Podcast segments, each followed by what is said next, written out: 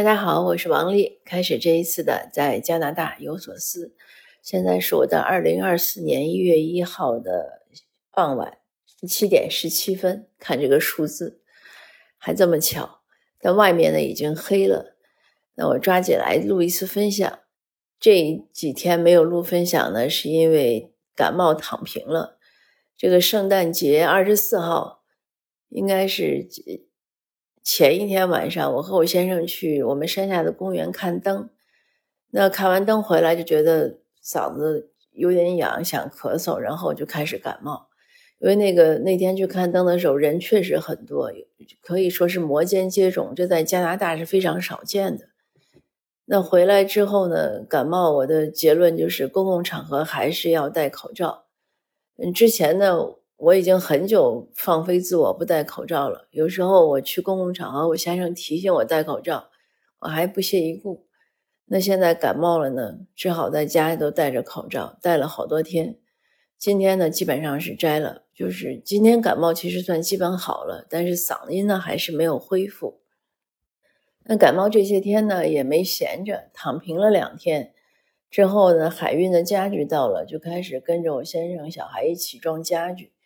那装家具的间隙和装好之后呢，我又投入到火热的阅读中，也是很巧，在圣诞假期前呢，呃，我突然发现我的阅读能力有所恢复，就是老花眼能感到自己能克服了，可以又好好的读书了。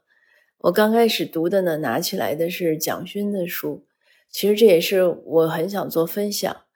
呃，因为那几本书真的是很不错，推荐给大家。当然，蒋勋的很多作品都很不错。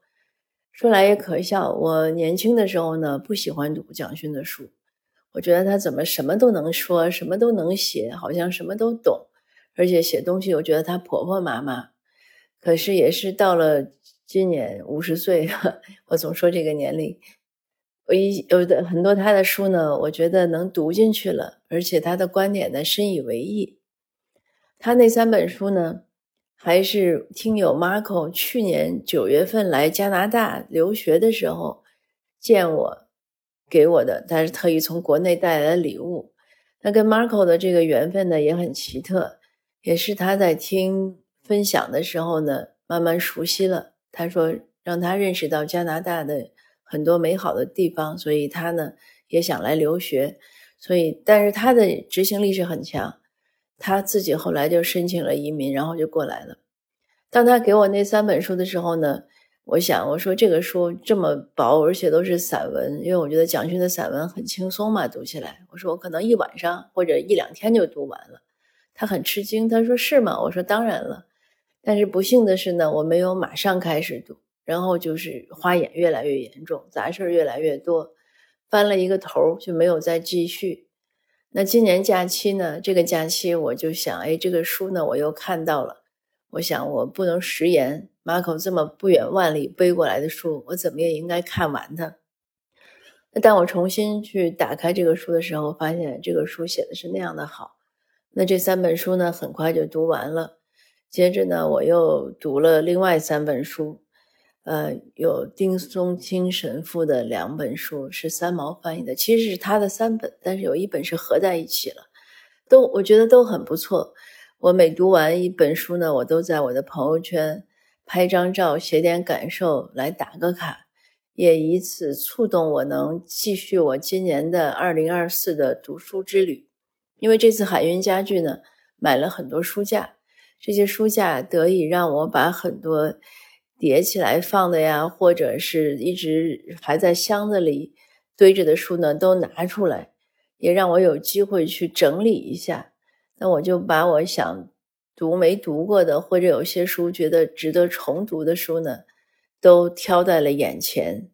那看一看呢，也不算太多。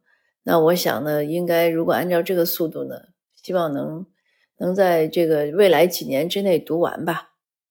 当然，让我更高兴的是，我的书架上还有一些空地，那我可能还可以再来买，或者像有些做出版的朋友要来更多的书来读，这也是一个对未来美好的愿望吧。那今天呢，在开年的这个第一个分享中呢，呃，我也是想和回答两位听友的问题。一位听友呢说，他们马上要拿到工签了，他在国内呢有一个小公司，他不知道是不是要关掉。呃，其实这样的理论上讲呢，如果你要移民，希望安定下来的，最好呢是和就是国内这些财务呀、这些地产呀什么什么，最好都是割舍的越轻越好，因为这样呢你牵挂就少一点。但是呢，我想呢也不用那么快，因为你现在还没有过来，你对未来还是一无所知。所以，你如果是很仓促的关掉你国内的公司呢，你将来也可能在这边你觉得不如意，你又会后悔。所以，我觉得最好的一种状态是自然而然的关。你不想要了，你想去关它，而不是现在这种被迫的关。那现在的公司呢，可以找一个得力的员工来接着做管理啊，或者招一个职业经理人呀，或者比如说有股东啊什么，这样大家分担一下。它另外的好处呢，就是如果它这个小公司还一直存在，还能有一些健康的收入，那也会支撑你刚来的时候呢，心里稳定一点。你觉得哦，毕竟我还是有点收入，我不要马，就是不用马上给自己特别一些迫切的一些求职啊，或者一些什么样的嗯一些压力吧。因为有没有压力呢？对你的接触这个怎么看待这个新环境，或者怎么能接纳它呢？感觉呢也会不一样，就像你是一个游山玩水的心态，还是我马上等你下锅的心态。你早晨起来，你的这个内心的这种感受是不一样的，感受不一样呢，你看待周围很多事情就会不一样。所以呢，我就对这个听友的建议就是慢慢来，不着急。你在来了一年之内呢，能把你国内的一些资产呀、一些经济事务呢，能慢慢割舍清楚，就很不错了。而且说不定你可能还能发现一些新的业务，在这加拿大开展和国内你的业务有一些合作呢，这都是有可能的。那另外一位听友呢是在就就是喜马拉雅的分享下留言，我想大家可能也看到了，呃，他说他原来对加拿大的印象呢，因为听了我的分享呢，感觉挺好，但是疫情这几年呢，他觉得很多事情都发生了变化，他问我对加拿大的这种印象是不是还是那么好？呃，他这个问题呢，我让我陷入了一个思考，我也是在反思。那反思中呢，我得到的结论呢是这样：我觉得疫情这几年呢，反而是我一个快速成长的一个过程。因为大家听我分享，我分享其实是也是从就恰巧是从疫情前后开始。因为当时做的时候没有，不是因为疫情，是因为二零年一月份在美国，当时在亲人家里没事情做，所以做了。开始做分享，但是当我在美加边境，因为疫情开始了嘛，美加边境要封关前呢，我记得是三月多、四月、三月多，好像或者四月初回来的。那回来之后呢，就疫情开始了。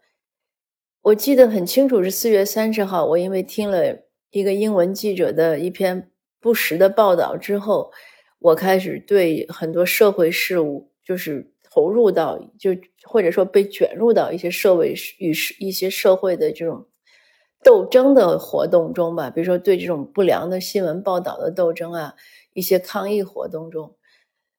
那从刚开始的这种抗议呢，或者说不满呢，是非常的没有方向性的，不知道怎么办。这个当然今天呢就不细讲了。那也是各种机缘巧合，就是找来找去，最后很多。想法一样的人呢走到了一起，那我们开始组织一些协会啊，然后做一些呃 Zoom meeting 啊，开新闻记者发就是开媒体见面会啊，做很多这样的事情。那慢慢慢慢一点一点的呢，我也就成长起来了。那当然后来包括又发生了破咖啡案，那我们又是一个学习的过程，怎么样关注这个案子，怎么样能触动社会注意到这个案子？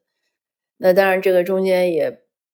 包括像说申小雨案呀，然后又包括我今年讲过的，你包括做请愿啊，所以很多很多这样的事情，都是从刚开始不知道怎么办，或者不知道能不能办，一直到后来去做，然后在做的过程中学习方法，又坚持，然后得到一个相对还不错的结果，走到今天。所以疫情这几年呢，确实是变化很大，不仅世界变化大，我自己的变化也很大。那经过这些变化之后呢，让我对加拿大加拿大的认识呢是更真实，就是我对自己的生活、对加拿大的社会呢感到这种可控性更强了。呃，我想这个呢，我说到这儿，大家肯定都理解，因为以前的时候呢，我来是新移民，后来变成移民入籍，然后又熟悉这个生活环境怎么怎么样。但是呢，当你真正去跟他针锋相对的时候，在在这个之前，那我觉得其实都是一种看客，就好像你去参加这种旅行团一样，你去看很多风景、很多感受，但你真正只有在那个。地方去生活，你去克服很多困难的时候，你可能才会对那个地方真正有更多的了解，有更多的体会。那这种生活当然不只是说你去买菜了、做饭了，我就说就是你去克服困难。这些困难呢，就包括我们做的这些社会的公益活动。那所以经过这三年呢，加拿大的是这个，在我的感受中呢。不仅是依然很美好，因为你还是看到很多美好的事情，而且很真实。我刚才讲了，因为你真正的在这儿去扎根去做事情，还有呢，让我自己觉得更更勇敢、更有勇气在这儿来好好的生活下去。因为我知道，如果有什么问题，我怎么去应对？我对法律呀，我对社会结构呀，我对它的政治运作呀。我都有了更多的了解，那这个其实也是对我们很多加拿大移民来说也是这样。如果我们想能真正掌控自己的生活，当然这个“掌控”这个词用的可能也是有一点夸张，因为人的生活你其实很难掌控。就是我们或者说对自己的呃未来前途，或者对很多事情，我们希望自己有更多靠谱的一些想法吧。这样说可能。比较贴切，那就需要去脚踏实地的去双手去沾，去去沾那个泥土，去沾这些社会上的事情。你要去手里沾了他的土，你才对他的土地有感情。如果我们总是对很多问题呀、矛盾呀回避，那不仅呢对这些事情不能解决，而且其实我们自己永远是一个局外人。嗯，就像我们现在对朱令案一样，我差不多从朱令去世之后，我每天都努力从网上找一篇他的文章去转发。我其实也没什么目的，就是也不是说没什么，或者唯一的目的就是希望这个案件不要沉底，希望引起很多人的重视。那我想，只要很多人重视呢，大家都发声，这个案件呢才有可能去被解决。那这些。方法呢，就是我能想到的，我们去解决这个问题的方法。